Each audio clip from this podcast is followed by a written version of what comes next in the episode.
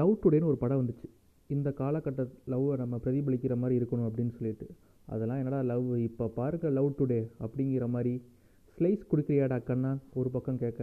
இன்னொரு பக்கம் ஸ்லைஸாக வெட்டி ஃப்ரிட்ஜுக்குள்ளே இருக்கிறியாடின்னு இன்னொரு பக்கம் கேட்குற மாதிரி தான் லவ் டுடேவாக இப்போ இருக்குது பட் இது எல்லாமே டாக்ஸிக் ரிலேஷன்ஷிப் லவ்னு சொல்லலாம்.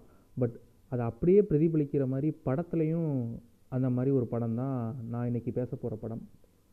Monica oh my darling.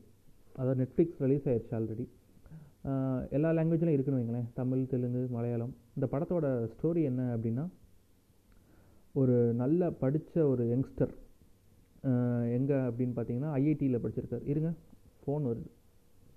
Hello ஆ சொல்லுங்கள் டெய்லர். நம்ம எப்படி உள்ளே போக முடியும்? நூல் மட்டும் தானே உள்ளே போக முடியும்? ஆ வச்சுருங்க. நான் ஒரு முக்கியமான ரிவ்யூ பண்ணிகிட்டு இருக்கேன். ஆ வைங்க. ஆ எங்கே விட்டேன்? ஐஐடிலையா ஆ. ஐஐடியில் நல்லா படிச்சுட்டு ஒரு ரோபோட்டிக்ஸ் பண்ணுற கம்பெனியில் வந்து வேலைக்கு ஜாயின் பண்ணுறாரு இவர் ஒர்க்கை பார்த்துட்டு இவரோட இவரோட சின்சியாரிட்டி எல்லாமே பார்த்துட்டு அந்த கம்பெனியோட ஓனர் வந்து நம்ம கம்பெனியை இவர்கிட்ட ஒப்படைச்சிடலாம். அது போக நம்ம பொண்ணையும் இவருக்கு வந்து கட்டி கொடுத்துடலாம் அப்படின்னு ஒரு முடிவுக்கு வராரு. But I hate other ideas அப்படின்னு அவர் என்ன பண்ணுறாரு அப்படின்னா அந்த கம்பெனியிலே இன்னொரு ஒரு பொண்ணை அஃபேரில் இருக்கார். இல்லீகல் அஃபேரில் இருக்காருன்னு வச்சுக்கோங்களேன். அந்த பொண்ணு ஒரு நாள் உன்கிட்ட ஒரு மேட்ரு சொல்லணும் அப்படின்னு கூப்பிடுது. என்ன மேட்ரு அப்படின்னா நம்ம மேட்ரு பண்ணனால ஒரு வாரிசு என் வயத்தில் உண்டாகிருக்கு அதை நம்ம துணியோடு எதிர்கொள்ளணும் அப்படின்னு சொல்லிட்டு அதோட பிளான்ஸ் எல்லாம் சொல்லுது. இந்த மாதிரி இருக்குது அப்படின்னு சொன்னோன்னே நீ என்னை கல்யாணம் பண்ணிக்க வேணாம் பட் ஆனால் என் கூட இரு அப்படின்னு சொல்லுது. இவருக்கு ஒன்றுமே புரியல.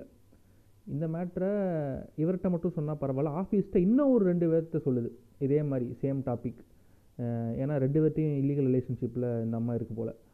இந்த என் வயத்தில் வர்ற குழந்தைக்கு நீ தான் அப்பான்னு சொல்லி இன்னும் ரெண்டு பேர்த்த சொல்லுது. ஸோ மொத்தமாக மூணு பேர் ஆஃபீஸில் தலையை பிச்சுக்கிட்டு ஆயிடுறாங்க இன்னொருத்தர் வந்து ஃபேமிலி மேனு இன்னொருத்தர் வந்து ஆஃபீஸில் ஒரு பெரிய ஆள் இன்னொரு வந்து நம்ம ஹீரோ ஸோ இந்த மேட்ரு வெளியே தெரிஞ்சு அப்படின்னா குடும்பஸ்தனுக்கு அவ்வளோதான் டிவோர்ஸ் தான் குடும்பமே அழிஞ்சு போயிடும் இவருக்கு வந்து கம்பெனியே நம்ம கையில் வர்ற மாதிரி இருக்குது அந்த ஓனரோட பொண்ணு வேறு நமக்கு கிடைக்க போகிறா ஸோ எல்லாமே போயிடுன்ட்டு இவருக்கு இவருபாடு ஸோ என்ன பண்ணிடலான்னா மூணு பேர் என்ன பண்ணுறாங்க அப்படின்னா இந்த பொண்ணை போட்டு தள்ளிடலாம் அப்படின்னு முடிவுக்கு வராங்க. ஸோ அதில் என்ன? அதாவது தாயக்கட்டையை உருட்டி போட்ட மாதிரி நான் இந்த பொண்ணை கொள்கிறேன் நீ இந்த பொண்ணை வந்து அந்த பாடியை டிரான்ஸ்போர்ட் பண்ணி வச்சுரு. இந்த மூணாவது உள்ளவன் வந்து அந்த பொண்ணை வந்து டிஸ்போஸ் பண்ணிடுவான் அப்படின்னு முடிவு பண்ணுறாங்க எப்படிலாம் பிளான் பண்ணுறாங்க பாருங்கள் பிளான் பண்ணி கடைசி இந்த பிளானை எக்ஸிக்யூட் பண்ணாங்களா இல்லையா அப்படிங்கிறது தான் படத்தோட மீதி கதை. அதாவது படம் வந்து பார்க்குறதுக்கு எப்படி இருக்கும் அப்படின்னா ஒரு பஞ்சதந்திரம் படம் பார்த்துருப்பீங்கல்ல? அது அந்த அளவுக்கு காமெடியாக இருக்குமான்னா இல்லை. பட் ஆனால் பிளாக் காமெடி அங்கங்கே ட்ரை பண்ணியிருப்பாங்க ஸோ வந்து படத்தில் நிறையா நீங்கள் மிஸ்ட்ரி த்ரில்லர் க்ரைம் த்ரில்லர் அப்படின்னு நீங்கள் பார்த்துருந்தீங்க அப்படின்னா நீங்கள் ட்விஸ்டெல்லாம் ஈஸியாக ப்ரெடிக்ட் பண்ணிடுவீங்க ப்ரெடிக்டபிலிட்டியோட தான் படம் இருக்குது பட் இருந்தாலுமே ஸோ என்ன நடக்குன்னு பார்ப்போமே அப்படின்னு ஒரு எக்ஸைட்மெண்ட் ஒரு எங்கேஜிங் ஃபேக்டர் படம் ஃபுல்லாகவே இருக்குது நம்ம எஸ்ஜே சூர்யா படம் மாதிரி தான். ரெண்டு பேர் சேர போகிறாங்கன்னு தெரியும். பட் எப்படி சேர்ந்தாங்களா இல்லை எப்படி சேர்றாங்க அப்படின்னு பார்ப்போம் வெயிட் பண்ணுவாங்கல்ல. அது மாதிரி தான் படம். ஒவ்வொரு ட்விஸ்ட்டாக அப்படியே போக போக அப்படியே அவிழ்த்துக்கிட்டே வருவாங்க. கடைசி ஒரு நம்ம கார்த்திக் சுப்ராஜ் படத்தில் வர்ற மாதிரி கடைசி படம் முடிய போதா? ஒரு ட்விஸ்ட் வச்சு முடுறா அப்படிங்கிற மாதிரி இந்த படத்துலையும் அப்படி தான் முடிச்சிருக்காங்க.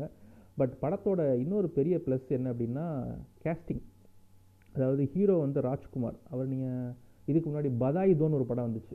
அதுவும் ஹிந்தி படம் தான் ஸோ அதுவும் நல்லாயிருக்கும் அதுக்கப்புறம் கை போச்சேங்கிற படத்தில் நடிச்சிருப்பாப்புல.